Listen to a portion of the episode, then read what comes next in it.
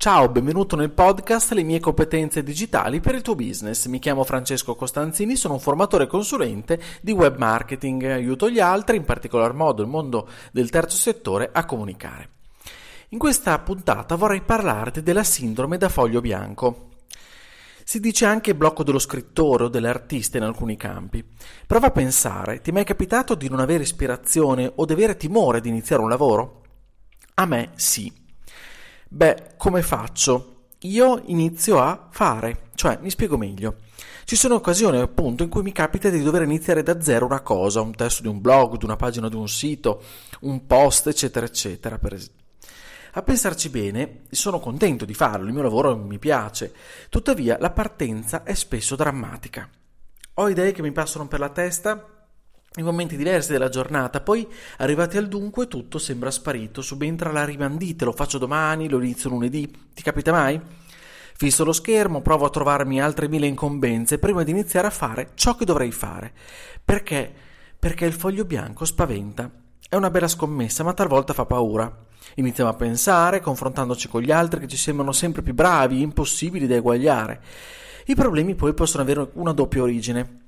Non trovo i contenuti, e di questo ti ho già parlato nei miei eh, scorse puntate del podcast e continuerò a parlartene perché è un tema sempre importante.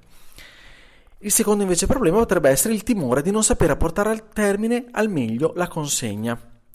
In questo secondo caso, quindi, mi concentro oggi, ho trovato un rimedio. Questo rimedio. Cerco senza scuse un momento in cui so che non sarò facilmente distratto, che non coincida ad esempio con l'imminenza di un appuntamento, di una riunione, di una telefonata. Pertanto scelgo un momento in cui non so già di essere costretto a dovermi interrompere. Poi allontano il telefono, chiudo le notifiche mail. Cerco di assecondare un'idea e inizio a svilupparla senza pensare a uno schema troppo rigido. Mi butto con un pizzico di improvvisazione. Provo a non farmi rigidire da schemi, cerco di dare libero sfogo un'interpretazione anche creativa facendo la mia. Beh, tutto questo mi aiuta, mi aiuta tanto. Compiuti questi tre sforzi, ti assicuro che per quanto almeno mi riguarda il gioco è fatto. Inizio a essere produttivo, più creativo, positivo, man mano l'autostima cresce, verificando nei fatti di essere all'altezza di compiere quel compito, quello che mi stava tanto preoccupando, nervosendo anche, perché lo stavo anche rimandando. Poi, nei passaggi successivi di perfezionamento del lavoro, magari dovrò limare un po' l'esuberanza che ho lasciato prevalere sul raziocinio, ma è grazie a quella che però ho raggiunto un risultato che darà al tutto la personalizzazione giusta e che magari anche la mia impronta e che farà piacere probabilmente a chi? Al nostro committente oppure l'utente finale, che magari poi si stupirà anche positivamente della nostra creatività e ne resterà affascinato. Beh, io oggi ti ho portato questa mia esperienza veramente personale, con cui rispondo emotivamente a dei miei bisogni che probabilmente non sono anche i tuoi. Questo vale per me e non per tutti. Tuttavia, se quando provi quella sensazione di stasi senti che ti stai bloccando da solo, buttati a capofitto e man mano risolverai le questioni.